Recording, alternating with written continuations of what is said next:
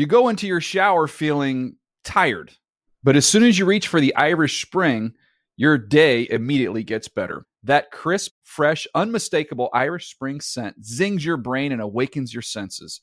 So when you finally emerge from the shower, 37 minutes later, because you pay the water bill so you can stay in there as long as you want, you're ready to take on the day and smell great doing it. Irish Spring Body Wash and Bar Soap. Fresh, green, Irish. Shop now at a store near you. This is Amy Brown from Four Things with Amy Brown. Today, healthier is happening at CVS Health in more ways than you've ever seen.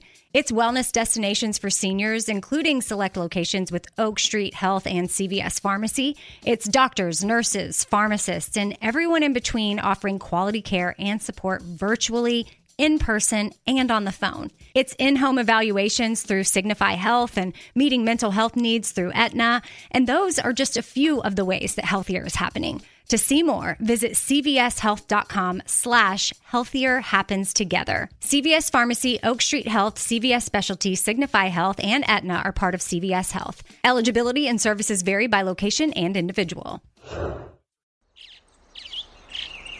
Getting ready to take on spring?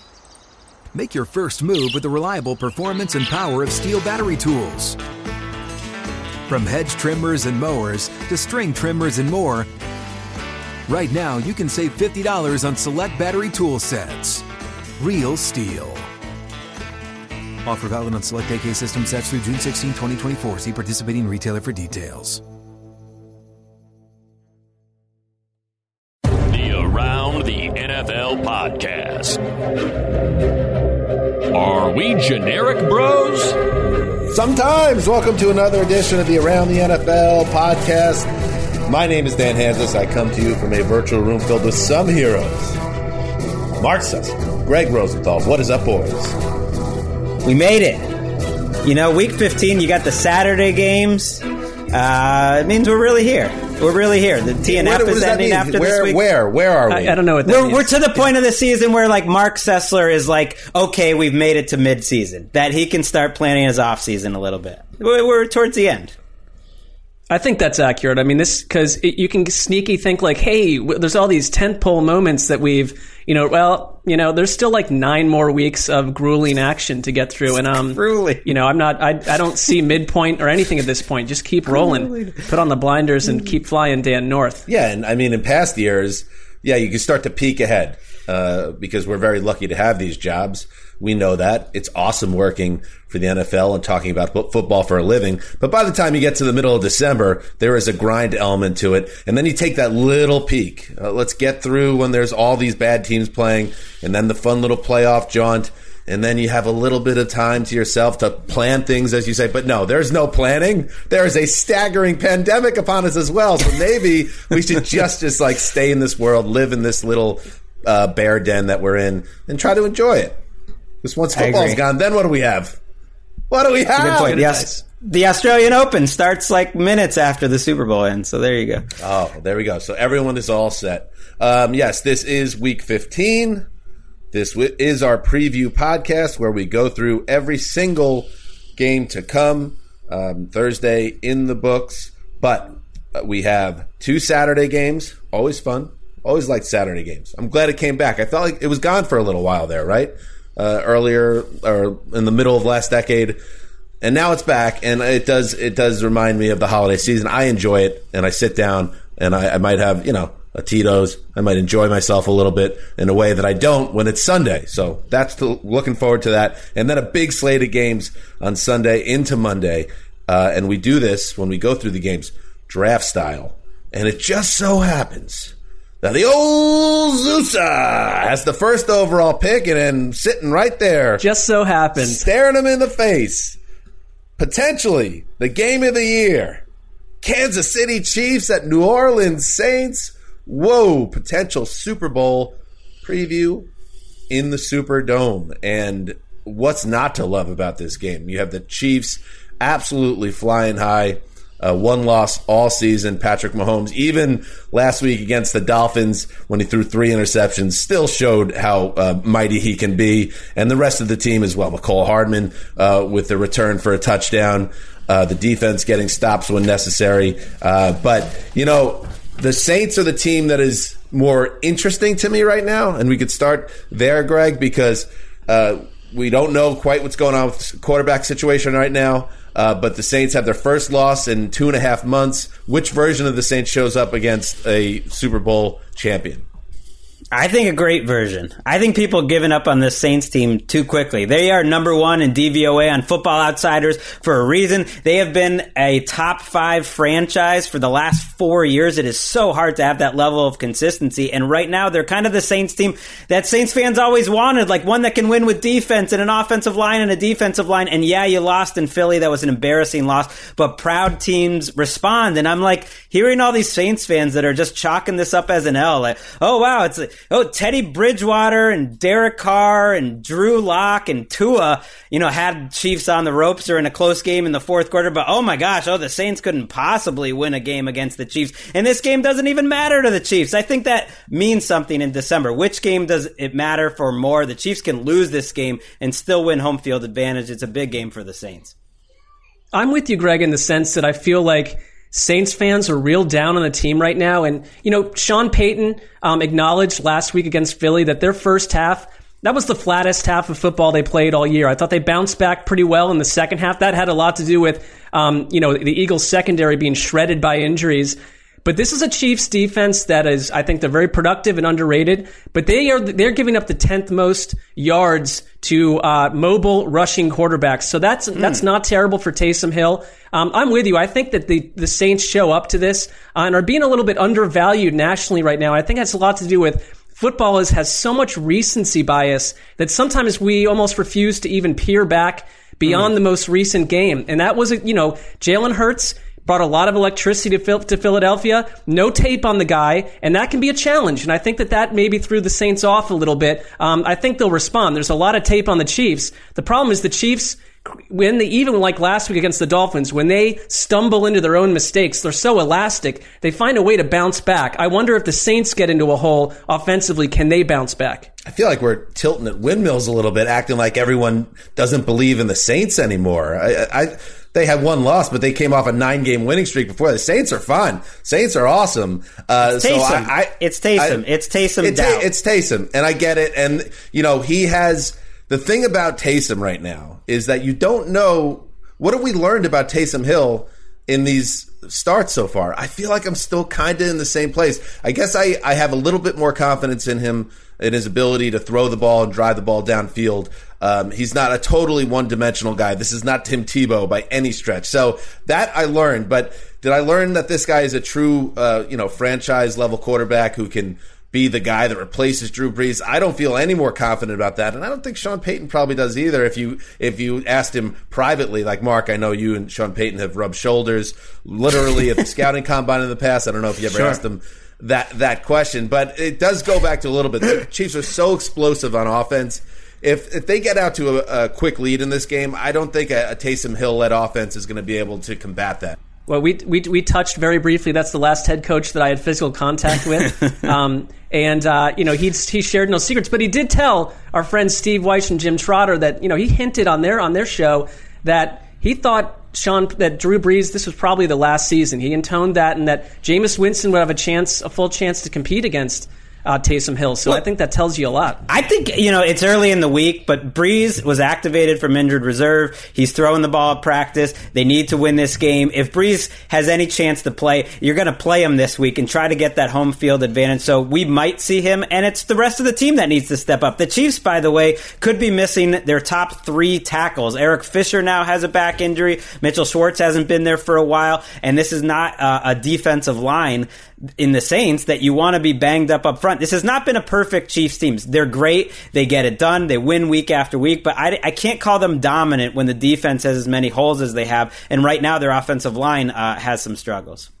Yeah, and we're still waiting to see Chiefs blow the doors off teams for four quarters. Maybe that's just not who they are. They they do tend to lose focus sometimes, but this might be the type of game where they're going to be so up for it and know the spotlight, and it's a Tony Romo, Jimmy Nantz game that they are going to deliver that four quarter effort. And you know what?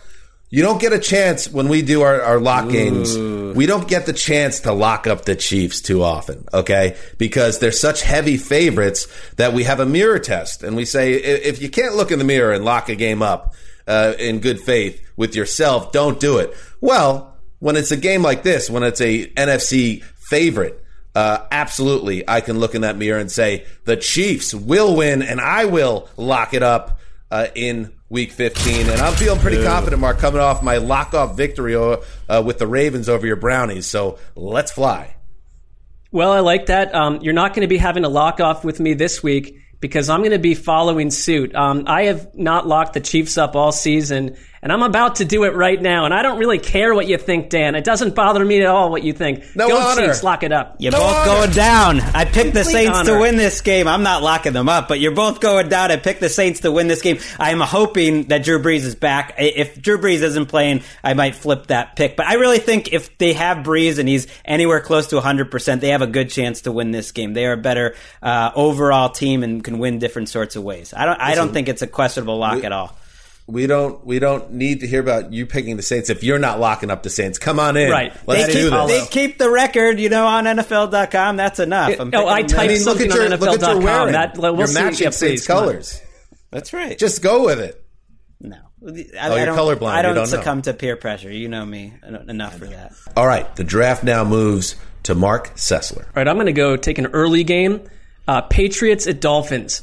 I continue to be intrigued by this Dolphins team. I mentioned last week that I thought they were up for anything. Um, I didn't guarantee that they would beat the Chiefs, but I thought they played them tough. And a lot of the elements that we've seen from Miami um, showed up in that game.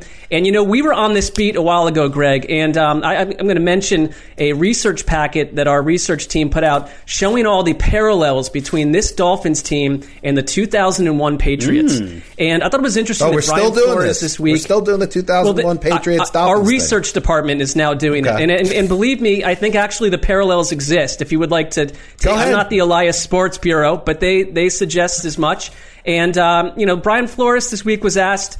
Uh, you know, are you a defensive coach? How do you? He said, "Hold on, I'm not a defensive coach. I'm just basically a football coach. I care about offense, defense, special teams, and that sounds like total coach data speak. Except the Dolphins are that team week after week, and I think that Belichick sees that and recognizes that. The Dolphins right now, you've got the Pats, the Raiders, and the Bills to close your season. That is a rough and tumble uh, slate to try to get into this playoff picture, but I think they can do it. And it is very interesting to me to watch the Patriots in a division where at this stage they are watching other teams in the AFC East rise up while they they move and shift into an offseason flush with intense questions. I love this matchup. I'm with you. I uh, I think the parallels are there, Dan. A very similar uh, style of defense, maybe not as deep, but coming on strong late. Eight and five, that's the same record the Patriots had at this point. They didn't lose another game back in 2001. You got Xavier Howard. Maybe that reminds me of the the uh, 2019 Patriots with a Defensive Player of the Year candidate at cornerback making plays every week. And we talk about the mirror test, Dan. And I get in in, in a, a few way it can go a few different ways because to me this is the game I feel most confident about all week that the Dolphins will take care of business that they're better they're barely favored. And I think a, a season worth a season's worth of the desert underestimating the Dolphins and overestimating the Patriots comes home to roost here. Because what do the Patriots do better than the Dolphins? Absolutely nothing on, on either side of the ball. Um, but I looked in the mirror and like I, I can't do it. I can't. I remember Mark did this once, locking up against his own team. But it's just like, what sort of fun in, is the world if you're locking up against Merit? So that didn't pass my own mirror test, even though I, I think the Dolphins will win. I mean, if you think of the Patriots are already pretty much dead in the water here, obviously with their record um, at six and seven. But this is an elimination game for them. They have to win, uh, or it is over this incredible playoff streak. And then you look at rookie QBs are seven and twenty-one versus Belichick uh, all time. I'm not saying that Tua is going to go down in flames here, but would I be surprised if Belichick, with his back against the wall, uh, cooks up a stellar game plan against the kid? Wouldn't be totally stunned at all. Uh, but the problem is with the Patriots, and this, this is coming back now. It seems like a weekly thing. After they got spanked by the Rams last Thursday, Bill Belichick is asked, is asked, is Cam Newton your quarterback, starting quarterback next week? He says, yes, he is. And it's almost, it doesn't really matter. Cam uh, is no longer the same guy he used to be. And Jarrett Stidham, the quarterback, hasn't given us any reason to think he's the answer, and the rest of the roster is simply not good enough. So, who starts for the quarter at quarterback for the Panther or for the Pats doesn't matter. It's more like Mark said, a, a question of what happens in the offseason with the Patriots. That's the most interesting mm. thing about them at this point. Yeah, I mean, I think there's clearly a lack of interest or faith in Jarrett Stidham. I don't even know why the question keeps getting asked at this point. I mean, they would have put him in it multiple times. And I think there is, you know, some understanding that Cam Newton is what he is right now. But this offense is so limited. And, uh, you know, they, they played well with the Dolphins last time, but this is a Dolphins team that's different than the last time they met. I mean, to coax the, the, the Chiefs into four turnovers, that's the DNA of this defense, and it's someone different every week stepping up. So I, I just I, am kind of with you, Greg, that I would be surprised if um, the Dolphins don't show up here entirely, um, create some havoc as they do on a weekly basis against a pretty defunct offense. Mm. I mean, the only way the Patriots are going to put holes into Miami, I think, is a is a tremendous rushing attack.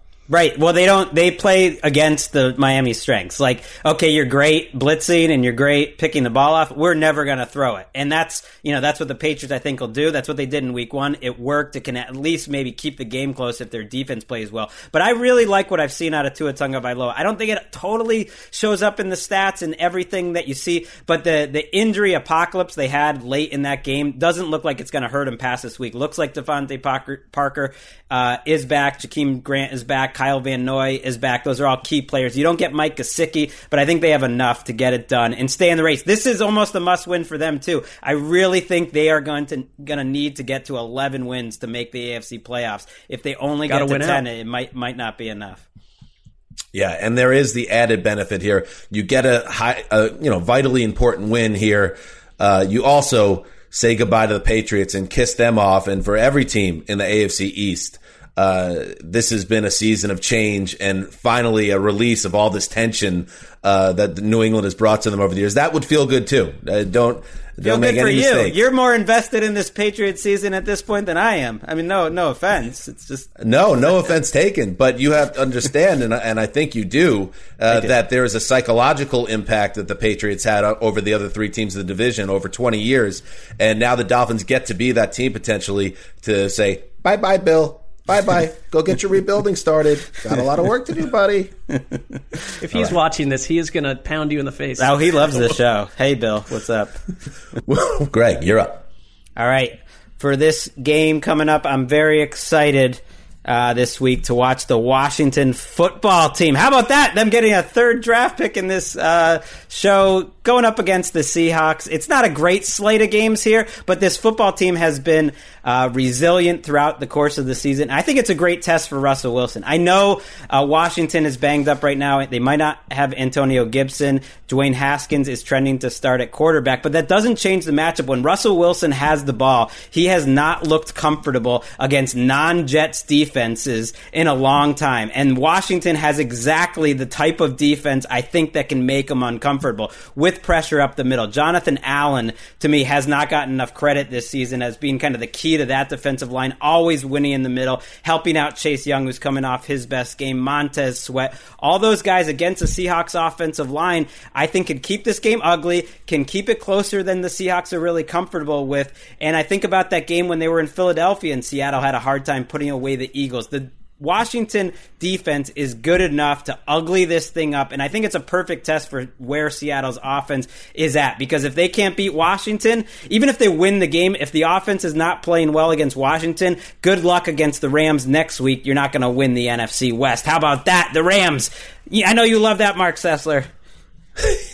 Well, I love it as much as I need to. Um, I would say, you know, Seattle's offensive line's a little banged up, and I, am interested in watching Washington every week based on Chase Young at this point. I loved Chris Wesseling comparing him to uh, Lawrence Taylor to some degree. Uh, he's he's completely that type of game changing defender. I feel like he's sort of a death from above operation that if he gets in your grill, he can end a team real quick. He did it last week, and Seattle was given tremendous trouble by the Giants pass rush. So why not Chase Young against an offensive line that's struggling right now? Um, on the flip side, I know we like to say Seattle, you know, can't rush the passer, and I think we mentioned it on our um, flagship show that they lead the league in sacks since week nine. They're they're creating that in different ways. Jamal Adams has set an NFL record for sacks by a DB, um, so he's a big part of that. And you know, Washington's offense to me is far from electric without Gibson in there. If that's how that goes, um, they are just not the same operation. And I don't really care who's playing at quarterback. I will say this: these two teams right now would meet each other in the playoffs if the season ended today. It's a spicy matchup, and if Washington ever got to January, you have to look at Ron Rivera as a Coach of the Year candidate for what he's done um, from the minute he took over this job, what he's been through personally, and where this team is today. Yeah, I don't. I don't put anything past Washington. Now they've shown us enough uh, against good teams and bad that they can win games, they can hang in games. And Chase Young is like, you know, he he's kind of something to learn from because I feel like a month ago we even had this conversation on this podcast. Where's Chase Young? Second overall pick. He was supposed to be a dominant force. Well, sometimes it, you know, guys get there in stages and, and the fact that he's here now and he's exactly what Washington uh, selected him to be, which is a dominant uh, force on the defensive line. Uh, that changes so much about them. Washington is one of three teams that have four players with five sacks this year. They have 40 sacks on the year. And Russell Wilson, like we're saying, yes, take out the Jets game because that's basically a glorified exhibition for these contenders. And he can get frazzled uh, in the face of pass rush, and he has a tendency, and this is part of what makes him a great quarterback too, to hold on to the ball, to try to extend plays. And I don't know if that's going to work with this Washington uh, defense. So if they, if if the Seahawks do have a comfortable win here, it's going to be because because the Washington offense imploded. Right. I, I don't mind Haskins being back in there. You know, I really enjoyed Alex Smith you know, coming in playing quarterback the story. And I thought he played really well his first two appearances. I think he progressively got worse as teams got more tape on him. It's not just rookies that you can get more tape on and realize their limitations or what the offense doing. It's veterans too. And I think defenses had a good read on what Smith was doing. Maybe Haskins gives you a little more. Maybe he doesn't make quick enough decisions and the Seahawks defense, which is playing better, just shuts him down. But to me, Gibson's the bigger story. I, they were just to me a two player offense with a little Logan Thomas. It was Gibson and McLaurin and a good coordinator. But now it's kind of just McLaurin and Thomas, and that's a lot to ask. The Seahawks should not stub their toe here. They should basically all all but clinch a playoff spot, and then they have the division title is going to be up for grabs next week. I think Seahawks fans are probably saying, um, "Excuse me, who's going to be covering DK Metcalf?" Because if this is a relatively low-scoring game, you get a good game out of him, and this thing could be curtains. So, I mean, it, there there could be some challenges on Washington's offense to keep up, and for all we've mentioned, um, that's why you'd have to tilt Seattle to some degree too. But uh, it's kind of crazy where we are a year ago, like a year ago to today, with the whole Washington program. I mean, they were as ultra boring as you could imagine a football team to be, and there's life now, there's narrative, um, there's things to like. I like the uniforms, I like the coach, I like the whole thing. So this is a very unusual um, scenario, Dan. Yeah, I'd like to see maybe in this offense, uh, this offseason, the offense gets better and becomes a little more exciting, you know, with all due respect to Alex That's Smith. fair. Uh, but on defense, certainly, there's something to be uh, excited about, and they're playing fun games. All right, it's snakes to you, Mr. Rosenthal. All right, I'm going with another early game. Bears, Vikings. Can Mitchell Trubisky disappoint Bears fans one final time? This might be the biggest game of the week. It really is because one of these Everybody's teams. so mean to Mitch. It is unbelievable what a punching bag that poor guy is. that's Just the way you set that up. That's fair. But it's kind of an okey doke because you just see the coverage in Chicago this week. They have so many people covering the game. They're so well represented in terms of their fans. And you just see like, where has this offense been all season? Where was this Mitchell Trubisky? Is Nagy back in his 2018 bag? Wow, they've got a chance. And you can kind of see the hope building. And I and I keep thinking, well, they just played the Lions and the Texans. That's where it's been. And uh, this Vikings defense isn't great, but it's a much better coach in Mike Zimmer. And so I have some doubts whether Mitch can keep up this hot streak. I love loser I would goes point home out that- games. Uh, so we got two, six, and seven teams here. So that's nice. That's fun. Yeah. You, it's basically a race to nine and seven. It looks like for that final. Things can change, obviously, but in the NFC, get to nine wins, and you should be in good shape. So whoever loses this game, uh, get ready for the golf course, Sizzler. Well, I would just I would point out that our, our longtime friend of the show, Bill Lazor, uh, since he's taken over play calling duties, the offense not a friend scoring the thirty points a game. well, I would say you know he We just use those a- friendships where he has no yeah, idea we use the sound effect. friend, but yeah, we use the sound effect, Well- and we talk about it a lot. But he's not a friend. But go ahead. I just want to make that clear well, to the I- I- Laser you family. know, I I, I, would, as much as we're making friends with anyone, he's, he's a friend. But, um, you know, David Montgom- Montgomery has been a completely different back and a completely different rushing operation since Bill Lazor's taken over. So I don't know what that means. It's just that th- th- their offense has finally been watchable. And if you're the Vikings and you, someone told you a week ago on this show, hey, they're going to have the ball for 40 minutes in a Mike Zimmer fever dream against the Bucks, they're going to, they're going to basically just give the Bucks very little time to operate with and your kicker is going to cost you 10 points and you're not going to win that game. I mean, you've got to put up more points here. And I want to believe in the Vikings, um, as you have in the past, Dan. But to me, part of me is just like, oh yeah, you're an eight and eight team, and you're going to take us on this snaking course all year long, and it's going to ultimately just result in a 500 record with um, some things to focus on in a very long winter's nap off season. I mean, the the Vikings very easily could have won that game last week. Like you're saying, Dan Bailey completely gagged and he collapsed. And, you know, that happens, especially when it's the Vikings. The kickers always tend to find a way to destroy a team's hopes. But it's like when you watch that game, did you see a, Bucks team that was like blowing the Vikings out of the water? No. That, that felt like a game that could have absolutely went the other way without this calamity. So, um, but you have to, I will say this. Yes for the past three weeks now, the Vikings have not been playing at a very high, crisp level. So if, if that's basically now the tenor of their season, I agree. Eight and eight's where this is going to be. Um, but who knows? Maybe they get uh, get right in this game and they do close out. I don't rule out them getting to nine and seven and getting that playoff mm. uh, pick, but they need to. They're, they're in a bit of a funk. It's time to get out of it. Yeah. I. What do we do if the Bears make the playoffs? I mean, I think that that um, would be one of the more unbelievable uh, endings to this season. I mean, it's very possible. They got the Jags next week. I think they very finish possible. with the Packers, who could be resting their starters in Week 17. Well, that's, that's, why this game is so big. It's that's why this that is, so interesting. Big. You're right. I mean, the Packers, if they rest, this is a huge game. Oh no, the Bears fans, you guys are going to be so sucked in. Uh, I hope this doesn't go the way I think it goes with Mitch killing you at the end. Oh boy. All right. Time now for Road to Victory, presented by the United States Marine Corps. And uh, yes, it is time to talk about the Cleveland Browns. And we just, you know, we just saw uh, what they did with the Ravens, one of the great games. Well, at the end of this decade, this will be on the list of top 10 games of the decade. Uh, unfortunately, Cleveland on the wrong side of the 47 42 uh, final, but at the same time, a lot of optimism still reigns supreme in Cleveland. Now they go to the Meadowlands to face a Giants team that has all sorts of issues at quarterback Mark Sessler. This sets up well for the Browns to get that 10th win that gets them almost definitely into the playoffs. Almost definitely. You, you'd, you'd think so. I would have felt a lot better about them playing the Giants back in week four or something. Um, this team, this defense, uh, you know, they were lashed. Their offense was lashed by the Cardinals a week ago.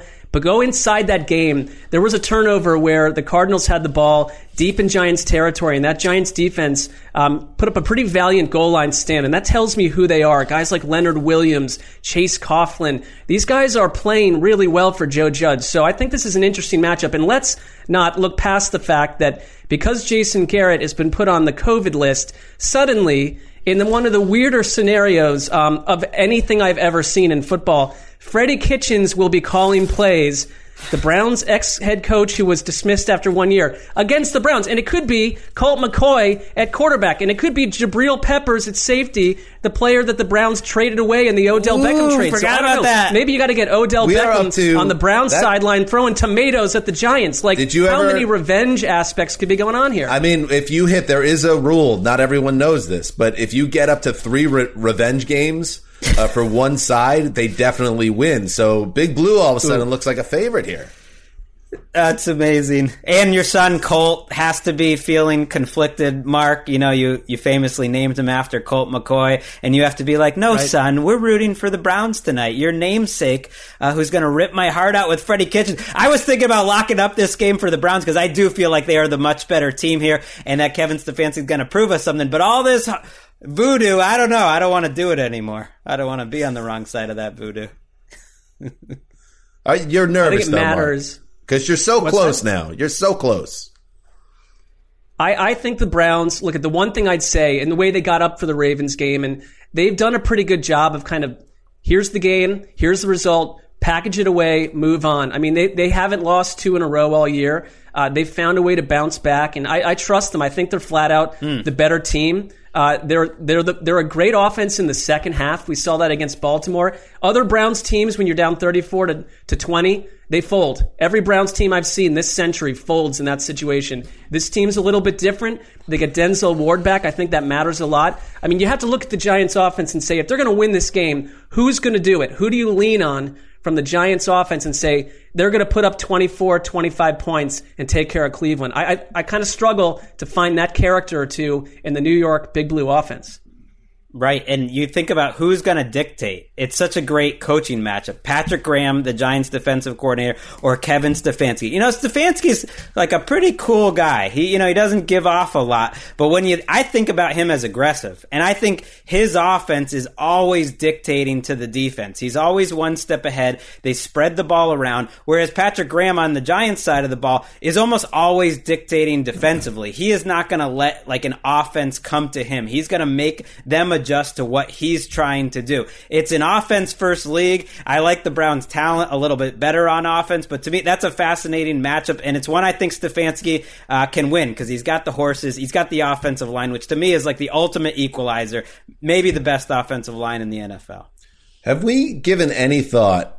Because the Browns are analytics mad. They love it. They they have all sorts of uh, resources tied into that.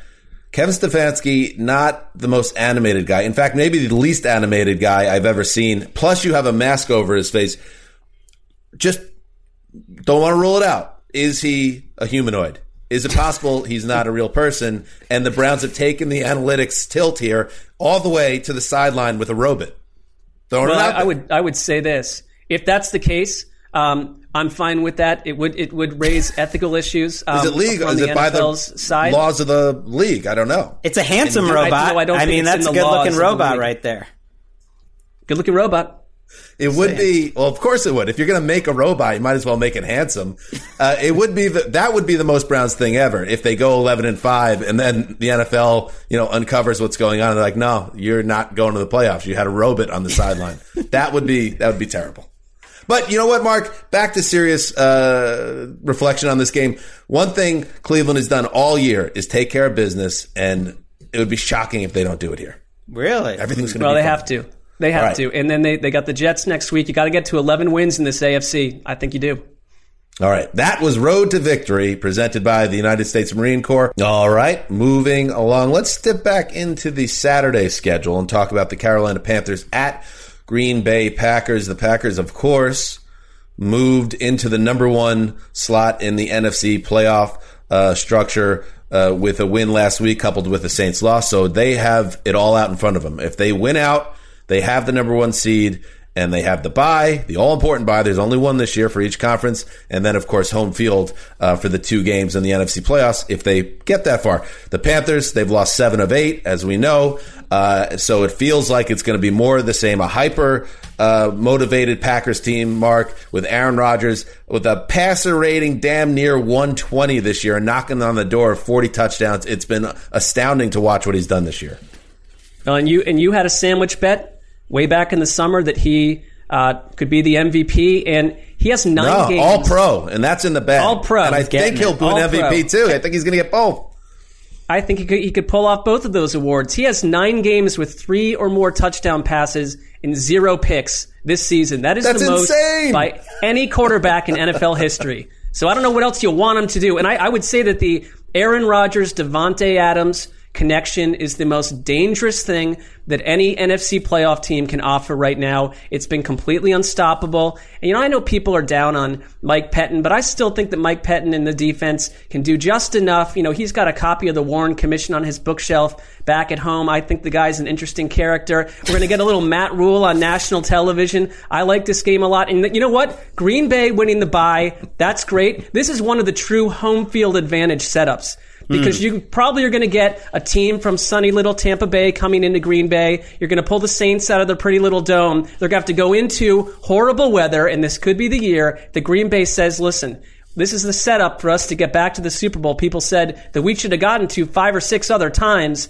when Mike McCarthy was the coach. You brought up the Bucks as the example. Tom Brady made his bones winning Super Bowls up in New England. So I don't know if he would be like taken aback by the, but that's that's. But he also said he never wanted to move or be in new in the in in the true. Northeast ever again. He has a nice tan in December. He's a warm Oh, weather okay. guy now. You know, so how he's gone is when you soft now. To LA. All right, I like that. Well, I'm not. That's good. You know, I'm not going that far, but His arm's fine. I think Drew Brees is the guy that you want uh, throwing the ball in frigid Lambeau in January. And yeah, you're right. They're only three wins away. It's hard to imagine the Panthers sticking in this game. Their their offensive line, they're really an offense first team, is really banged up. They might be missing two or three starters. And you think about Rodgers this year compared to last year, and like the team's not that different. But to me, it's it's sort of a great example of that. Even the all time greats, I think, go up and down with the people around them. Whether that's coaching, um, you know, continuity, synchronicity, everyone being on the same page. It really is the ultimate team sport. It's kind of a cliche, but I actually think we almost make the quarterbacks into too big a deal because if someone as good as Aaron Rodgers in the middle of what should be his prime can still have three or four straight pretty down statistical years. To me, that is kind of proof. Not that he's like part of the Dalton scale where he's rising and falling, but even the great ones need the entire team and this coaching staff to all be playing well together. And, it, and this is a perfect way to show it because they didn't add anyone. It was like, But I no. think that- like if we'd be putting it all on like a free agent edition or a draft pick if they had added anyone, but they didn't. Like it's the same team, but they're all playing better. And no, I think there's a lot of logic to what you just said, but I don't want to take anything away from Rodgers and what it took for him to scale these heights again, these heights of supreme greatness. I mean, he's he's going to win potentially his third MVP.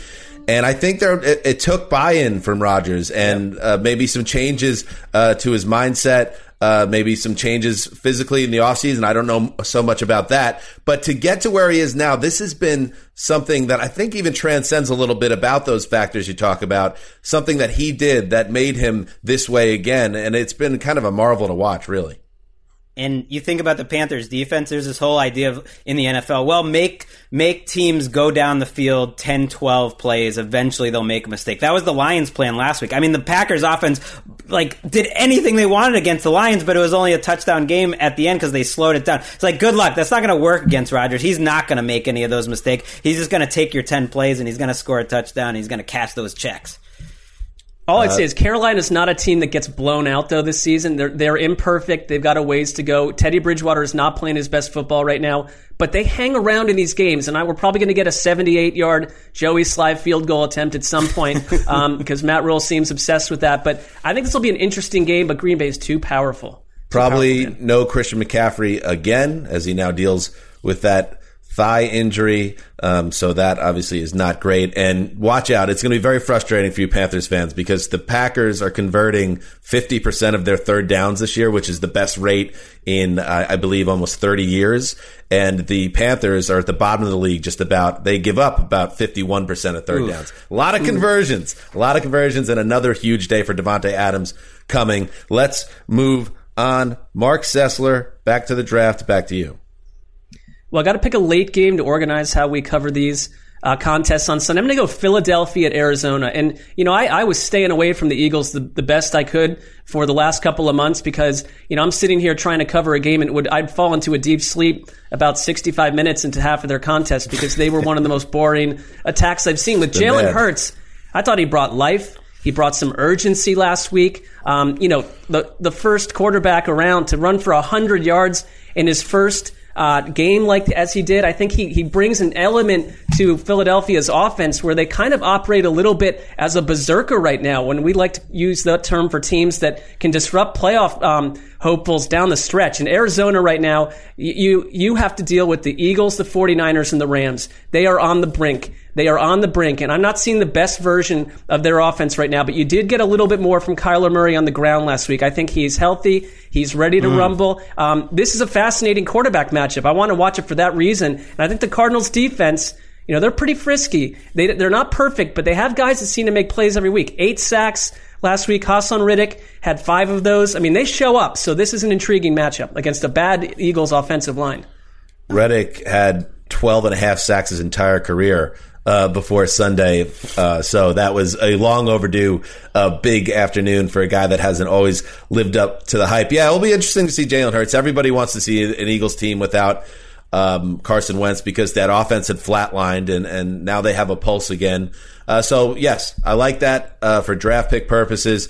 Kyler Murray, I'm not going to go back to the well, Greg, because you don't like to hear it, especially for some reason. But uh, you know, he had the shoulder on the Thursday night. If you look at the numbers and you study what, how this offense has changed in those three weeks, maybe it's just, it has nothing to do with it, but they are not doing anything outside the numbers anymore. They're not uh, creating big plays outside the numbers since that Thursday night when he had the shoulder injury. Maybe it has nothing to do with it because he made some really nice throws where he showed off the arm strength, but they they have not been as explosive uh, this month. They weren't in September though either. I mean, he ran well last week and he threw the ball really well a couple weeks ago in terms of his arm strength. So I'm not worried about that. I, I would like the Eagles in this game to make some uh, hay here, coming off their best offensive game of the year. It's almost like in Philly, they're trying not to hurt Carson Wentz's feelings by pointing that out. But the the Eagles lost three defensive backs in that game. They lost their right tackle Jack Driscoll, who was their backup right tackle, but actually been playing pretty well. So like right when you have something good happen, they lose another four starters. Uh, they're not even out of it. Forget Berserker. They're only a game and a half back, and they finished with Washington. So if they could win another one of these games and get a little bit of help from Washington, they're not out of it. And this Eagles team does have a history of doing that in December. I learned that, Mark, by reading one of my favorite books. This is called Fearless by Doug Pederson. Oh, looks just good. like I, life lessons and um, wise thoughts and kind of just inspiration to me from a guy who reached the mountaintop and had accomplished everything in life and just beautifully written. One of my favorite uh, Christmas books to give to people, Fearless by Doug Pederson. I know you're a big fan, Mark. And, and if I could Well, just, I if I could piggyback off that, uh, Mark, I just want to say, once a champion, always a champion. Right, so right. you I should keep that in mind too before you criticize Doug Pederson, Mr. Sess. I'm not. I'm not going to critique him. I mean, if, if he can again um, have Carson Wentz sideline and the backup quarterback comes in and leads them to another playoff appearance, Ooh. playoff wins, and a Super Bowl, you know, write a sequel to that book. I will Fearless read that too. one. Still I'll read fearless. that book. Fearless too. Still remaining fearless. fearless. uh, yo, there was talk about you know going into last week's game. Oh, you know the Eagles they stink on offense so much. Does anybody believe that Doug Pederson is going to be able to adapt with this new quarterback? Well, it, it just seemed like they did a little bit last week. So I'm with I'm with you. This is a good value pick, Mark. All right, let us spin right along. Let's get back to the Saturday slate. The Buffalo Bills at Denver Broncos. Uh, nice little game here.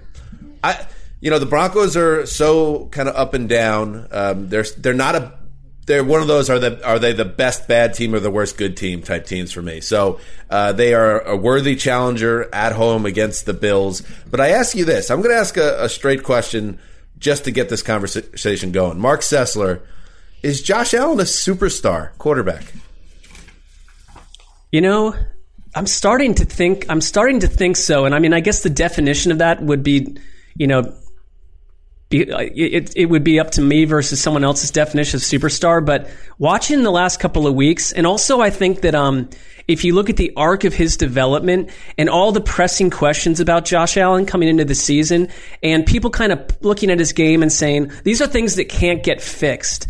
Uh, I think he's fixed a lot of them, and I think that he makes the entire offense uh, a hurly burly, dangerous operation, tough to coach against. Um, he's incredibly powerful. I don't see too many things he can't do, and if he can reduce the mistakes, uh, which he's done, they can beat any team in the league. So th- that checks a lot of boxes for me. I mean, maybe there's tiered superstars, but he's in that conversation um, pretty not yet. convincingly for me. Well, you do the Superstar Club, which I think is uh, great the way you do it. I think being a superstar takes some longevity and consistency, you know? And so I think Allen's on that path. But if he flames out in a playoff game, you know, if for whatever reason the end of this season doesn't go, like, no, I don't think he's there yet. Like Carson Wentz, we might have put him there, you know, too quickly. Jared Goff had a little stretch. Like we, Derek Carr's had stretches. People have stretches, and Allen is more compelling to me um, than those guys. I, I guess Wentz was certainly back in 2017 just because of his story and because of his physical traits. So as long as he stays on this path, Uh, he is, but he's I, he's got to keep doing it. Like I, I'm not. I Yeah, don't I'm think with that's you. crazy to say. You know what? I, I'm with you. You definitely want to see a big playoff run, and maybe that happens as soon as this January, um, and maybe even another year of this before you kind of put him in that like top top tier of superstar quarterbacks, guys that actually change the game uh, just by being there. But he is on pace to finish the season uh, with basically every Bills record for an individual season. Highest completion percentage, which is nearly 69%, which is, was a major aspect of his game that uh, people questioned. Most passing yards a game, most touchdowns. He, he's, he's got a shot at 40 touchdowns this year, a good shot, and a passer rating that uh, is in the 105 territory. So, th- I mean, it's been an amazing ride. And uh, Den- the Denver defense, I know they've had uh, moments uh, this season, and they're not a total pushover. Uh, but I don't imagine they're going to be able to stop stop them. So then it becomes to me: Does Drew Lock have the magic that he somehow conjured last week to keep this game close? I, I watched that Broncos game hoping for like a great Drew Lock performance, and you know what? I, I don't think that was the case. I think he had, I think it was more about the scheme and wide open receivers, and really wasn't like a. Cra- he had a couple nice throws, but guys were open by 15 yards. He did make a couple boneheaded plays. Um, had a key fumble, could have had a late interception that gave the Panthers the game. So let's see it. I've seen though that the Broncos fans trot out, and now I think a lot of fans are going to do this with the quarterbacks that they believe in too much, their homegrown guys that they want to stick behind. Trot out, hey, here's Drew Lock's first 15 starts. Here's Josh Allen's first 15 Yeah, don't do that. But because, but, and I don't think that, I don't think that makes sense, but Josh Allen's first, you know, year and a half, like, that's gonna, it's gonna work that way because those stats are terrible. Yeah, Yeah. except that Josh Allen is bringing things to the field that Drew Lock could only dream of doing, just based off of you know natural gifts. I. I, I, I think that if, if Josh Allen takes the Bills to the AFC title game and they go down to the wire, um, I, I I do put him in a superstar category, but I maybe we just are seeing this differently. I mean, we we put Deshaun Watson in that category quickly. I, longevity But- didn't but to apply me, to that he- quarterback. I, I disagree though. To me, he's been a top seven or eight quarterback for three years. Like that's how good he's been, and so I want to see that. Watts. It probably just takes one more season of Allen doing it. But you're right. Like the decisions that he was making against Buffalo, the pocket movement, like that's showing maturity. Like that's showing the stuff that Watson was showing his second and third season too. That to me is like you're going to stick as a quarterback if you're like that. Right. This is a great Saturday game, uh, late season game, because usually you're not. They don't give you like a huge big time matchup in these Saturday games at the end of the regular season. Uh, but if if you're lucky, you'll get a, a frisky one. This is a. Uh, you get to watch the Bills, an ascendant team. The Broncos, as I said, they, they're frisky. They hang around in games, and you get to you know pour yourself a little Tito's and, and and really sit back and enjoy it. I did like. I want to give a guy a little bit of love. He's not popular around these parts. I understand. Uh, I like that Pat Shurmur. If we want to talk about that Broncos win over the Panthers, dialing up that deep shot to KJ Hamler to essentially clinch the game. Uh, I like when coaches uh, go outside the box a little bit and say we're not going to run it three times to kill the clock. We want to uh, stick the dagger through the heart. I don't think that's Shurmur's mo. Really, that is all about what Drew Lock likes. Drew Lock is a born gunslinger who just wants the opportunity to do that all the time. So it was good to see that uh, aspect of the offense uh, in a big spot. Yeah, it only Just took a little bit of you know, love. Only took three plus months to you know dial up a risky they decision. got they got enough talent there. That's I think why Lock's season's been so disappointing is because you cannot put it on the supporting cast or even the offensive line, which has been better. I before we move quickly, Fangio is a test for quarterbacks to pass. He really is. He makes things difficult. He makes even veterans like Teddy Bridgewater hold the ball, not really know what they're seeing. And so I, I don't think this is an easy uh, test for Allen at all. If he if he blows the doors off the Broncos, that's super impressive.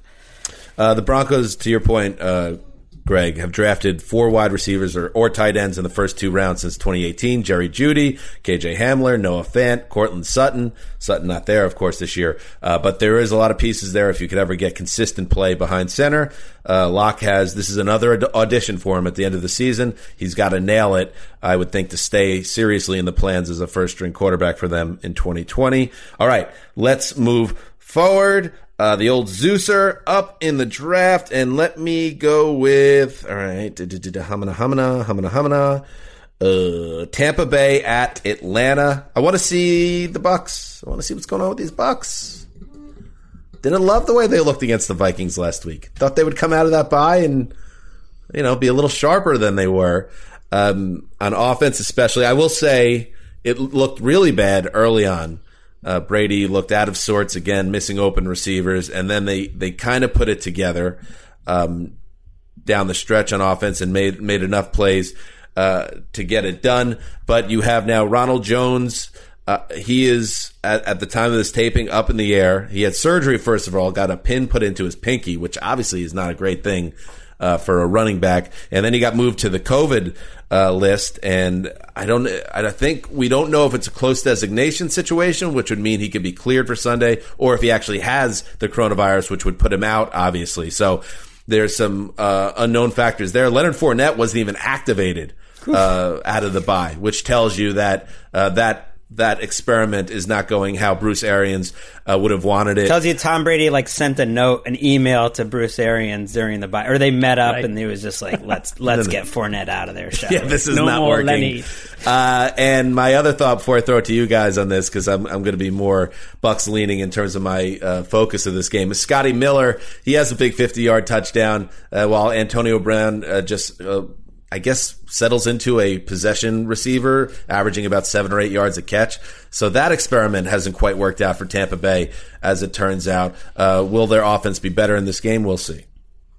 So I, I have such a problem with this Bucks team. I don't know what to think, and I think I've come to something here, and that's that Arians. Even though we think of him as, you know, like a, this bombs away guy, no risk it, no biscuit he's kind of conservative in the way that he represents like old NFL values. First of all, he never goes for it on fourth down. He kicks a field goal on the last play of the half at the one yard line. Give me a break. Come on, go but, for it, Bruce. But in an, in the other way, he's what I remember. People used to talk about about the Peyton Manning Colts, and Arians was on that staff, and so that's what made me think of it too. Is that it was like the teams like the Patriots who game plan each week and change things up and motion and do all this thing to dictate matchups, which at the time not every team was doing. Or there's like the Peyton Manning Colts who are like an execution offense. We're gonna do what we do. You kind of know what we're gonna do, and you gotta try to stop it. And like, and that's like how the Seahawks defense has been over there. It's like defenses are certain ways like that. And that that could work with the amount of talent they have, and it's worked for Arians throughout his career.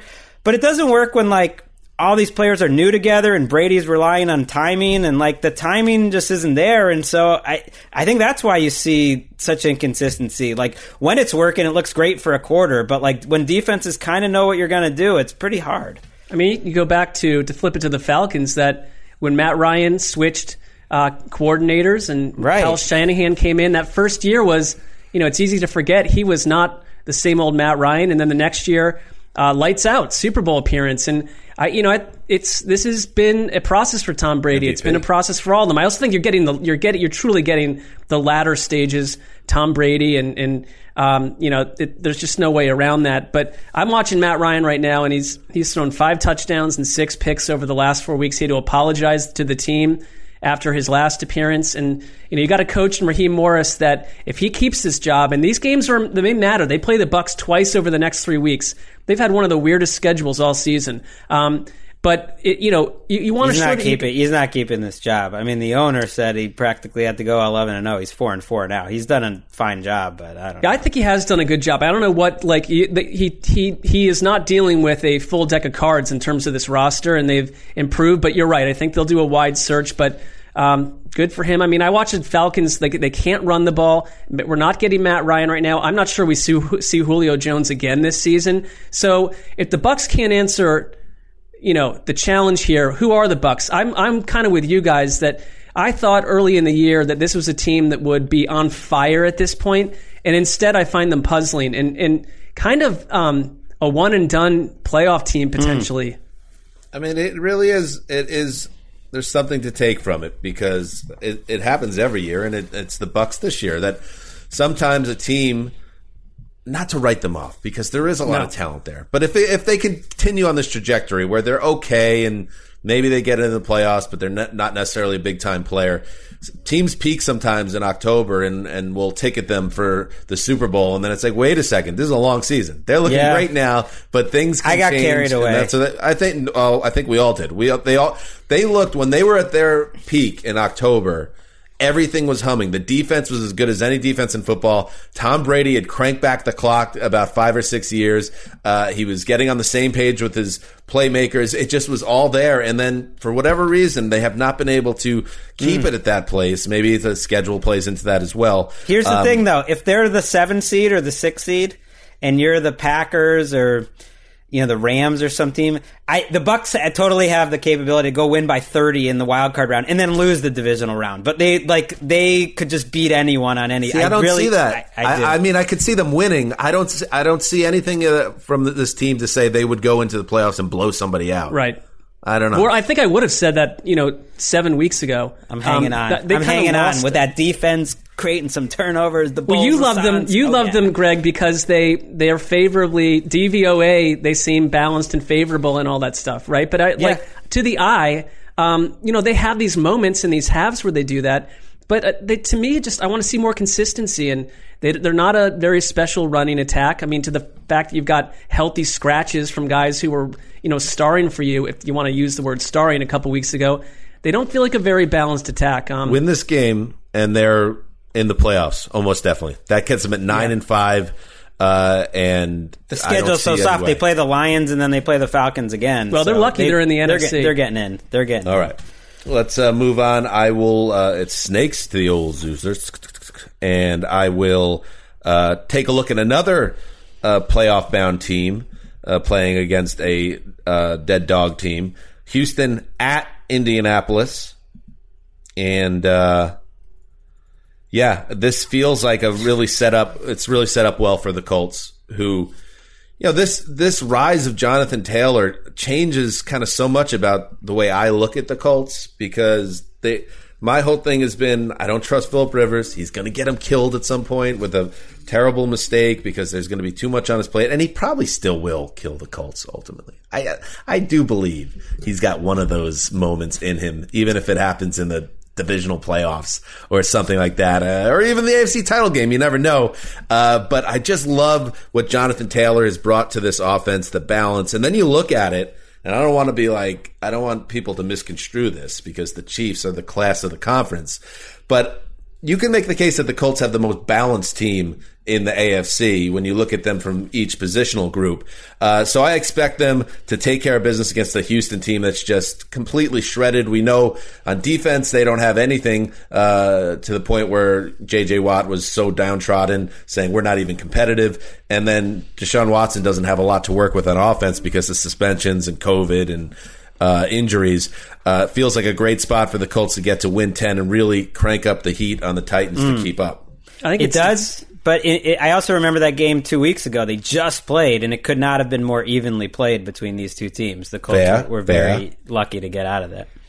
Well, they also beat the Packers in a, in a game where you know you wouldn't have thought that would have happened at halftime. I I'm with you, Dan, that I see them as balanced, but I don't see them as special necessarily. Um, their offense has been helped I'm by with you. Taylor. They've been helped a ton by T.Y. Hilton after essentially playing the role of a ghost early on in the year. Last three games, 92 That's his yards nickname. Did you do that on, on purpose? They call him Ghost. Like deep in the not do that. I recesses of your you know, mind, don't- I, feel like these- you did know that somehow. Good some job. of these, Just some take of it. these nicknames I don't track. Like I don't. Why are we calling him the ghost? Old man shakes fist at cloud over no, nicknames. I mean, well, why? So Tom Brady I is don't the know. fi- so I have to call Tom Brady the Pharaoh. Well, no one actually calls that, but for for whatever reason, am I right? I I'm not. I'm not even sure I'm right here. I don't T.Y. I've understand never what heard is- him called the ghost. I What think is so. what is the Be- nickname saying that he is able to slip through defenders is the in days ghost. of old, The like Yeah, is ghost ba- would? basically, you can't find him. You don't know where he is. You know. Well, that's how the Colts offense felt for a large chunk of the season. now he's materialized into someone we can see in the flesh. he doesn't even. That It's helps. not even on Pro Football Reference, which, like Just as Mark is Goo- saying, if it's not there, it's not really. Google T.Y. Hilton. Ghost, and you'll be taken to 13inc.com, the official online store of T.Y. Hilton, the Ghost. You can get some ghost material. Maybe I'll get you some for Christmas. I mean, you've got the, you've got the Doug Pederson biography. You seem like the likely candidate of the three of us to have uh, you know T.Y. Hilton ghost um, paraphernalia Merch. as well.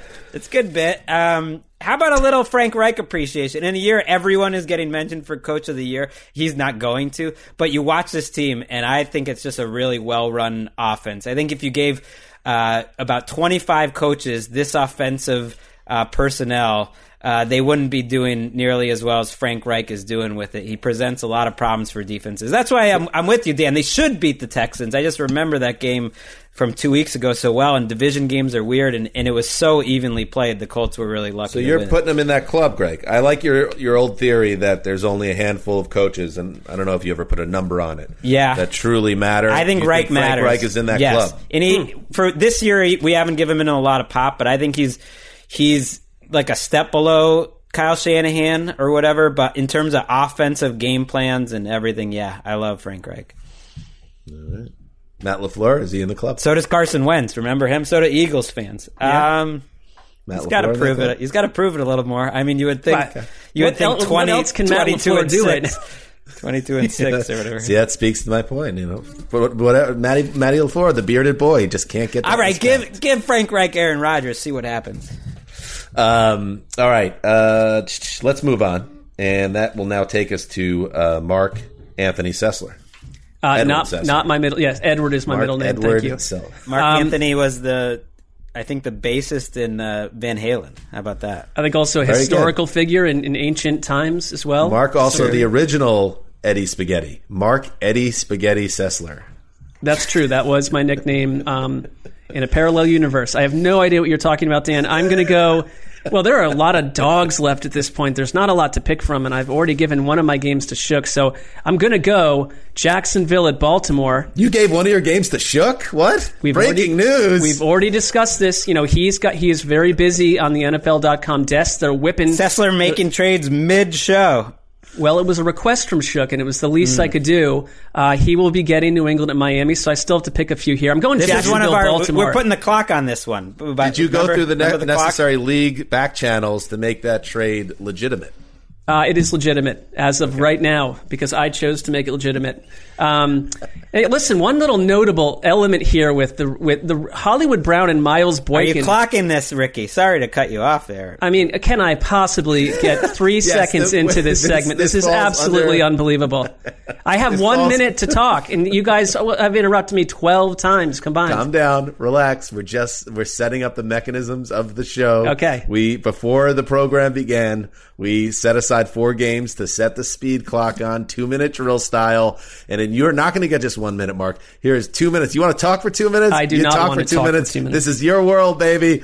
Get it, Eddie Spaghetti. I do not want to talk for two minutes. I will mention that Hollywood Brown and Miles Boykin, days after that Monday night game, have been put on the COVID list. Now, to your point with the last game, we don't know if this is they have corona or they are close contacts. If they are close, they could play this they're close contacts is the expectation. That's the expectation. So you get them back. That's still a little bizarre to me. Um, you know, this is the Ravens team right now. I think coming out of Monday night, they've been launched out of a cannon. And you're playing a, a Jacksonville defense that last week was terrorized by Derrick Henry. So the setup um, for a team that wants to come in and run the ball all day long feels inviting for Baltimore. I don't, I don't have a whole lot to say about this game other than if Baltimore ever slipped up here, it would be one of the bigger um, stumbles that we've seen by a AFC North heavy like the Ravens happening. in year. It's not happening. It's not happening. So happening. I'm going to watch it's this game. set up. I'm going to sit here. I'll have a. It'll be Sunday early. a Oh, nice you like the blowouts. cup of That's why cocoa. you took this one, yeah. oh, I love blowouts. But this also, is going to be ghastly. This is going to be. I don't care about Miles Boykin or Hollywood Brown or anything. well, but what if they have the disease? I would feel a little. Uh, Well, no, I don't that. care about that in terms of this game, Okay. in terms of it's competitive. I really hope those gentlemen are healthy. Okay. And if they are ill, that the, it, it does not become a serious situation. I think Lamar is going to shred this pitiful Jacksonville defense. And I need Gardner Minshew as the starter uh, to get me a W, so the Jets don't need to go winless to get Trevor Lawrence. But I don't ask Trevor, I don't ask Minshew to win this game. You're not going to hear me burying Minshew on Sunday night's podcast. Well, I might, uh, uh, because he can't get the win against the Ravens. I need one win against the Bears next week. Not asking for it here. I think the Ravens defense is a problem. This is probably not the week it shows up. Wouldn't surprise me if Minshew puts up some points in like a 42 to 27 game or something. But I think they're a problem. They got a lot of issues right now up front. You can't blitz when you don't have your cornerbacks. But this should, they have the nice matchup this week. All right, let's move right along. Greg, you're up next. All right, I'm going to take the uh, 49ers and the Cowboys. Set the clock. Ricky, we've got two minutes. This is truly a dead game. Uh, it is our last chance uh, to watch uh, Cowboys fans convince themselves that they're not totally out of it, and they like are coming off a blowout victory, and they're putting thirty thousand people in the stands to watch this dog team. hey, how about have some self respect? Uh, the Dolphins fans Oh! and the Browns fans are making more noise with their seven thousand fans outside than you're making with twenty five inside. Good job by the Oh! Dolphins fans too. I noticed uh, last week. It's also the last chance uh, for Mike, Kyle Shanahan and Saleh to like win a game and us to say, Saleh, "Wow, what a, what a great coaching job they've done this year." Because I don't know if they're going to get another win, but I see one on Sunday. Uh, maybe George Kittle's back, maybe not. Nick Mullens is starting. I don't care. I'm locking up the 49ers. All right, I like it. Haven't haven't been home in uh, a month. The 49ers that could be a problem. Did not coming off a very good game, but I'm I'm Very having some faith. Uh, how annoying is the Deebo Samuel season this year? Never could get his body right, and then he pops a hamstring on the first possession last week. He's done. Kyle Shanahan said that you know you'll see him probably next year. So uh, that's a big part uh, that offense lost, and with it, yet another reason for me not to care about the 49ers at this point. Samuel to me is so fun to watch. He's not in the picture. Cowboys should roll here, and Andy Dalton. He Cowboys should roll? on- Cowboys should roll I just locked up game. the 49ers. I, yeah, I know. I disagree with you. I, I think Andy Dalton has installed the floor with this offense, and they're going to take care of business. Well, I'd be surprised if Dallas rolls in this game, but I mean, anything could happen. But Zeke Elliott doesn't seem very healthy right now. He's not been very good to begin with. Um, I, you know, the Niners on de- the Niners have tried on defense. I think they put a lot of effort into stuff. But Raheem Mostert's also hurt. It's not just Deebo Samuel. I mean, maybe they made a deal with the football gods and said, put every one of our injuries into this season and keep us clean the next two. Maybe. You know, in our locks competition, um, if you can get a W here, because Mark and I both locked up the Chiefs, if somehow the Saints win, which could obviously happen, and you get a Niners victory, you are coasting to the finish line here, Rosie. There's a lot on the line for Greggy Boy. Next game. Uh, I'm up again, and uh, I guess I'll take that Jets Rams game. Greggy's coasting, baby! See, Mark, it's not just you. It doesn't really matter. Um, I'm going to be focusing more on that Chiefs Saints game. Don't care, but someone's got to take this Jets Rams game. Uh, I am interested to see uh, what the Rams do in terms of, you know, them running that two tight end set so much. And it really got me thinking about how the Rams have evolved since they lost the Super Bowl. They're way more able to be multiple. I think they're not as predictable. I think that Super Bowl loss helped them uh, go that way. And you know, they lose their left tackle and somehow they're the most rugged running team in the league all of a sudden. And that matches up obviously well for this week for the Jets, but even for the playoffs, I think it helps them that you don't know what kind of uh, formation and what you're going to see out of this Rams team. They're also the best team in the league, I think, using tempo. That's something Jared Goff should get some credit for. I mean, they snapped that ball with about 30 seconds six seconds left on the clock. It's pretty amazing. And they caught the Patriots big time uh, using tempo in that Thursday night game. There was one. Um, this is not really Jets Rams specific, but I love watching that NFL mic'd up, uh, which you know we'll pick five or six games to dig in on. And they did Patriots Rams, and there was a moment where Belichick came up to Sean McVay after that game, and that was, you know feels like a year ago, but it was Thursday night, and he basically said, "You had a great plan." And you know it's it's it was two coaches congratulating each other, but McVay sort of said, "Appreciate it, man." And like I, I could see like genuine emotion in Sean McVay, um, and I think it meant so much to him, and so it made me think a little bit differently about this Rams team. And the one other thing I'd say about Sean McVay is that he, I thought, made an excellent choice back in the day to hire Wade Phillips as his defensive coordinator, and to move on was a bit controversial. But then he went and found Brandon Staley, and I think that this is one coach that does as good a job as anyone at finding the rest of his staff because Brandon Staley has been a star for them and could be a head coach much sooner than we think. So, you know, the Rams are very solid and consistent on that side of the ball. Uh, this is not going to be another ugly day for the Jets and their fans. Stay away. Keep your eyes closed. And if you want to, if you're looking for some hope, just looking ahead, as as a Jets fan, look at the Rams. Look at what they did. Jeff Fisher was a laughing stock at the end of that tenure. Uh, we saw it on Hard Knocks and an All or Nothing, and then Sean McVay comes in. Everything has changed. It, it Ten, takes one guy sometimes nine, to change the culture. eight, Do you trust seven, the Jets to find that guy? six, no, but sometimes five, even a four, blind three, squirrel finds two, one. That's a saying, right? I believe it is. I don't know. How are we identifying that squirrels are blind? Who's digging down to find out if that's the case? Um, when they're I've out in begun. the fields, I've begun feeding a squirrel in my backyard. I wouldn't hand. be. I wouldn't get too close to squirrels. Yeah, squirrels. that in the doesn't LA sound area, like a good trend. You're gonna suddenly you're gonna have idea. about. You're, I've read this story. You know the uh, lead singer of um, mm, that that god punk band it, who's living in Venice and has a whole house of squirrels living with him right now. Johnny Rotten is the is the name. Remember old Johnny Rotten? Right. The Sex Pistols, Sex Pistols. Yeah. the goddamn punk band. Well, I was blanking. I was the the GD was at myself. Are you like a Are you like a parent in Wales in 1978 or something? I, it was the the swearing was at was at myself. I couldn't think of the name. Um, but you know, he starts feeding those squirrels. He's just living. They're all living in his house. And like you feed one, they're all gonna start coming. Okay. No, I got this guy. We call him Gus, and uh, he he trusts us now.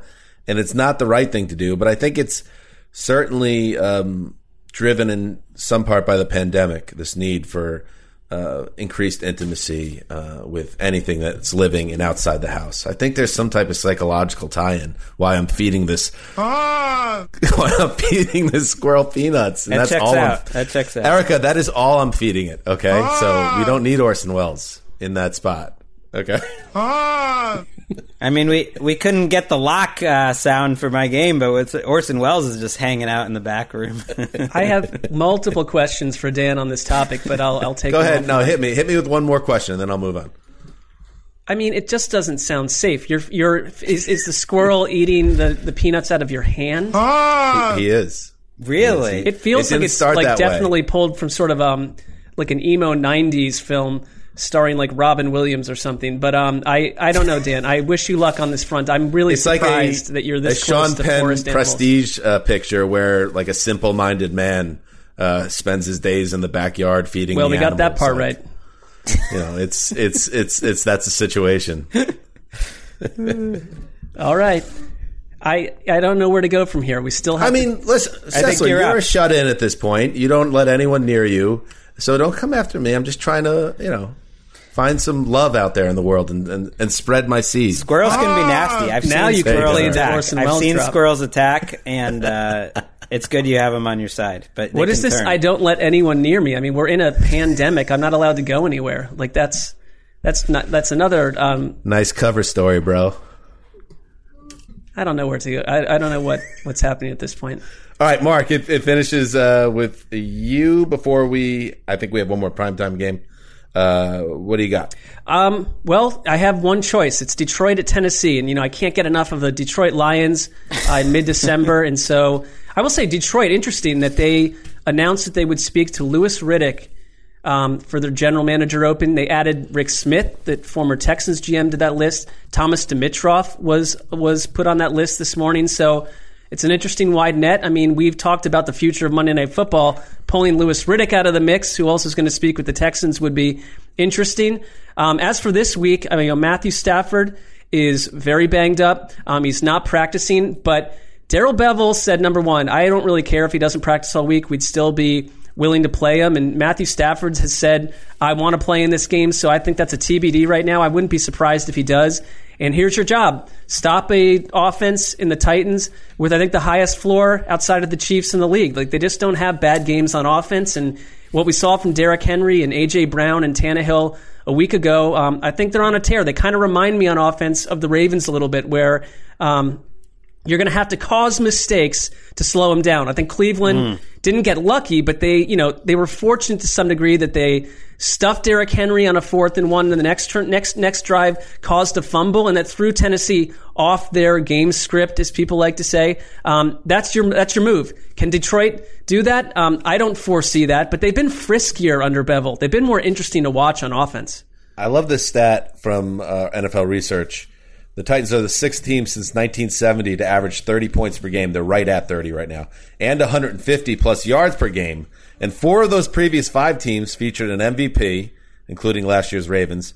And four of those five teams won 14 games. I mean, that is unbelievable. Shows uh, how bad number. their defense is. It shows how bad the D is, and also one other crazy stat: Derrick Derrick Henry has a, has a real path to 2,000 yards rushing, and Ryan Tannehill has a good chance of setting the team's all-time passing touchdown mark. Wow. I mean, the offense is just Seven, off the charts six, statistically. Five. Rest Henry. Four, You- you don't need him three, this game. Two. Get him ready for the playoffs. Fair Fantasy point. teams do. Come on now. We Don't pull the Josh Jacobs here.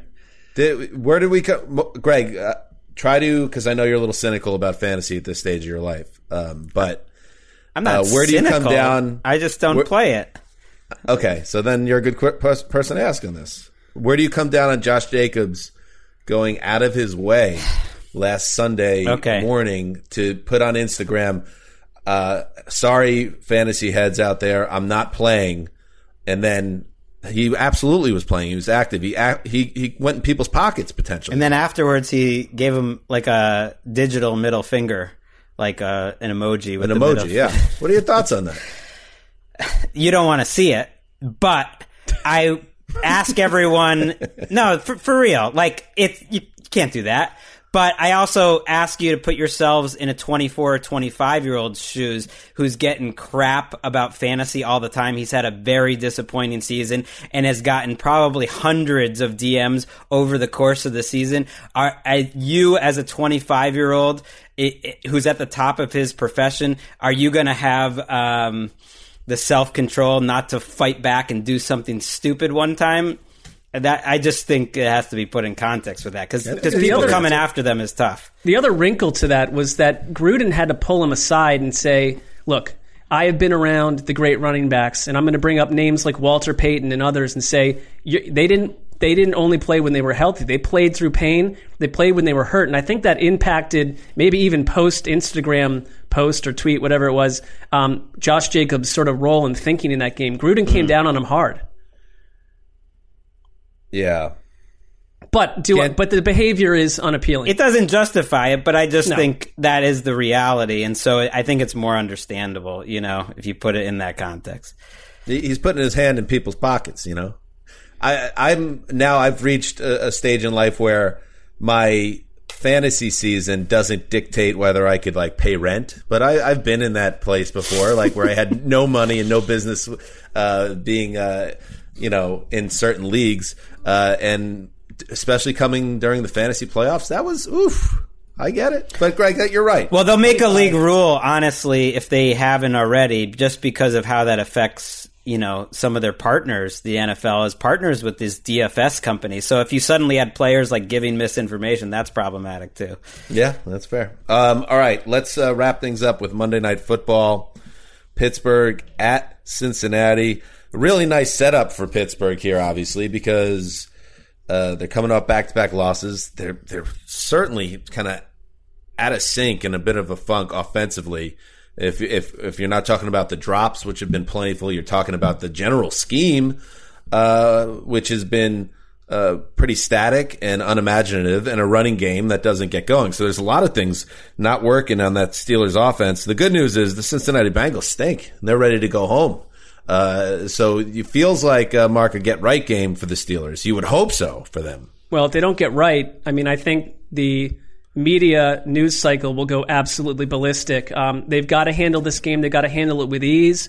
I want to see that run game um, return and get balanced. I don't trust that it will. Their offensive line has not been, you know, in top shape. They've had corona issues. They've had injury issues. Zac Taylor did mention that Brandon Allen did not practice today on Thursday because of a knee issue. That Ryan Finley took first team reps. Um, I like Brandon Allen better than Ryan Finley. I don't like either of them much at all, so I don't know why that should matter at all. I mean, Pittsburgh, I think, needs to look at this game as a shut the entire football world up. Um, I don't care who it's coming against. Go in and drop a nuclear bomb on a Bengals team with zero direction right now. This game can't be 7 6 at halftime. I know Pittsburgh, even when things are going right on offense this year, they would go through little lulls where they would disappear for a quarter or two. Don't put us in that situation as viewers. Give us something fun to watch, even if it's a blowout. Yeah, the uh, it, it does make me think: Is Ben Roethlisberger a guy you want playing in cold weather? Uh, it's kind of funny to think about that in the playoffs, but his arm strength is not the same, and and I do think that affects quarterbacks. It's that's why I, I wouldn't be as worried about Brady. Arm strength is not his problem, um, but.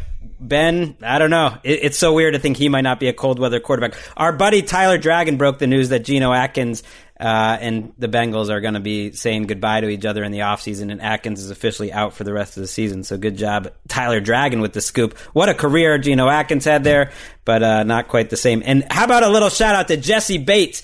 The Bengals have one Pro Bowl player on their team. His name is Jessie Bates, a safety having a fantastic season. He should make the Pro Bowl. Has been one of the, the best. Gotta wonder if AJ Green would um, link up with Geno and get out of there as well. I'm sure. I'm sure. I mean, who wants AJ Green at this point? What has that guy done the last couple of years to show that he can play still? Well, I'm not. He'll I'm get a not lobbying job. He'll get I a just- job, but you're right. The market's not going to be super aggressive for AJ Green. No. I don't think. Geno will have a market, I would think, even if he's not quite the same guy either. AJ Green, eh, I don't know. Um, all right, there you go. That is the full. Oh, Ricky, who are you locking up this week? We, you know, we always have to hold you to a a standard um, of giving us heads up on this, and you know, no yeah. mid morning locks on a Sunday from the West Coast. When you get a chance to lock up the Chiefs, you do it. Well, all three of you. no. Great. Put the stink on No. them. Thanks, Ricky. Greg, I kn- we're hosed. This is payback. Um, you know, this is this is just uh, Jesselnick and Rosenthal vanity project. Um, synchronicity, loyalty here. She's she's teaming up uh, and taking you guys down. Um, you know, since we work together elsewhere. Oh, I was love it. confused about where you were going with that. I was like, oh, so you want me to take them down? So yeah, you you're helping. You're you're helping me out. Are you sure, Erica? Have you seen that 49ers team, the way they, they get coached up week after week uh, by the great Kyle Shanahan? Dan is wildly confident in these Cowboys. Give me a break. I, I'll tell you what. If you want, if this is this is unappealing. This three. Um, Oh, you're going to switch off now? No, I would happily lock up the No, Browns Mark. if you would allow me to. Go ahead. Well, I- I, don't want to have hear. I don't want to hear a bunch news. of. I don't know if want to hear need- a bunch of white noise about that's. You're not. There's no mirror. Like I don't have to do that either. But if we want I to don't make like things more interesting, I don't like it when anyone complains about anyone's lock. That's why you have to have rules. They're they're within the guidelines. But Now the guy that wants to kill the game wants to install the rules. It doesn't work. the whole ways, point of wanting to kill the game is the game's got to have rules for you to play it. Uh, but Jay, I've got some breaking news about the Browns game. I don't know if you have the sound effect here, Erica. James Bradberry, the top cornerback for the Giants, has contracted COVID 19, and man. just the red carpet is being rolled out. He will not only miss this game, but based on the timing Oh. and that he did test positive, he might miss two weeks, which, uh, Oh, that's which would be brutal bad. for the Giants. Wow. He's been great for them. Well, I It don't is think I can setting up nicely. Browns. I have no problem whatsoever, uh, Mark. I debated all week between, uh, or all morning between the Browns and uh, and my 49ers pick. Uh, I think that's fine. Well, what, let, let, let, let's just think about one thing. If I ever locked them up two weeks in a row and they lost both of those games after I was one game behind Greg, it would be a classic crash and burn scenario that um, you could sing about for the entire offseason if you We can't to. we can't spend the whole season saying how frisky the Giants are and how we like them and uh, and the Browns are a little overrated. It, to totally switch those narratives in one week. Just based All right, I'll do it. So I'm I'll with you. it. Right. I'm with you. I could see the Giants winning. It's not. I'll do that it. Crazy. I'm switching. I'm switching, and I'll alert. I'll, I'm sure you know it's possible that it the locked on Twitter man is not um, following this at this point, so I'll let him know as well. I want actually. I, want you to go like back them. to the Chiefs. I, I like that one better. All right, uh, there you go. So uh, Ricky uh, is locking up the Chiefs with me. Mark actually bailed on the Chiefs because of Erica. Think about that. That's pretty fun. She got in my head. I think the Browns would have won in real time if she had not done that last week. She Oh, cr- she created a major ripple effect uh, that I don't do not find rewarding. What uh, Erica's mush powers do they Ah. actually extend to the Kansas City Chiefs? What a test this will be. Well, let's see. Maybe everything changes now. She's a, she's been mathematically eliminated. We've only got seven weeks left in the season. She's, Berserker. She's eight back. Maybe she goes on a hot streak now. The pressure's off. She's the berserker, and Mark just switched himself into total misery. No, I think it's Oh, more no. she's the berserker jumping on other people's locks, and then that person loses their lock. That's berserker. What happens if the Chiefs take care of business? Berserker locks it up, the Zeuser locks it up, and then somehow the Giants beat the Browns. What version of Mark Sessler are we going to have for the show if all of that happens? Mm, it's a good thing it's dark. Sunday night. At least it's a Sunday night game. He'll only be miserable for that last ten minutes. If it, if it counts for anything, I do think the Cowboys are going to beat the 49ers. Greg. oh no! Thank you. Thank you. But you're the Berserker now, so I'm in. Everything's Yeah. turned upside down. All Here right. we go. One little note. stuff. One little side note.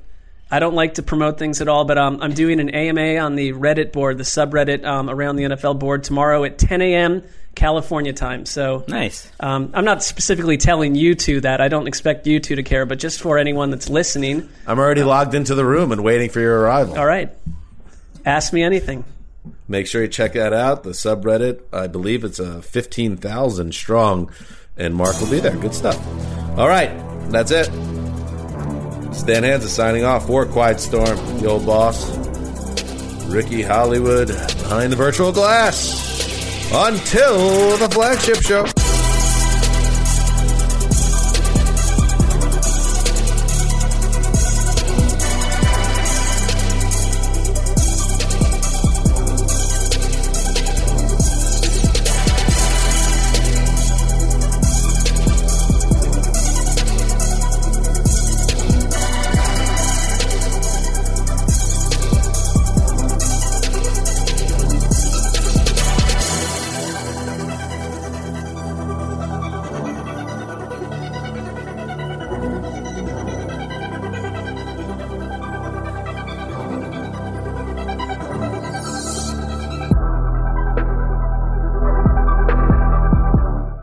Go into your shower feeling tired, but as soon as you reach for the Irish Spring, your day immediately gets better. That crisp, fresh, unmistakable Irish Spring scent zings your brain and awakens your senses.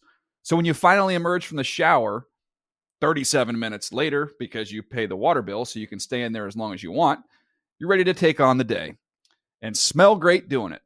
Irish Spring Body Wash and Bar Soap. Fresh, green, Irish. Shop now at a store near you. Getting ready to take on spring? Make your first move with the reliable performance and power of STIHL battery tools. From hedge trimmers and mowers to string trimmers and more, right now you can save $50 on select battery tool sets. Real STIHL. Offer valid on select AK system sets through June 16, 2024. See participating retailer for details. Open a limited time 11 month certificate at Kemba Financial Credit Union. At 5.25% APY, it's more than triple the national average, plus, it's a safe and secure way to grow your money. Visit your local branch or kemba.org slash CD for details. Offer expires May 31st, 2024. APY equals annual percentage yield. Restrictions apply. $500 minimum and $250,000 maximum deposit. Advantage status required. Comparison based on bank rate average. Federally insured by NCUA.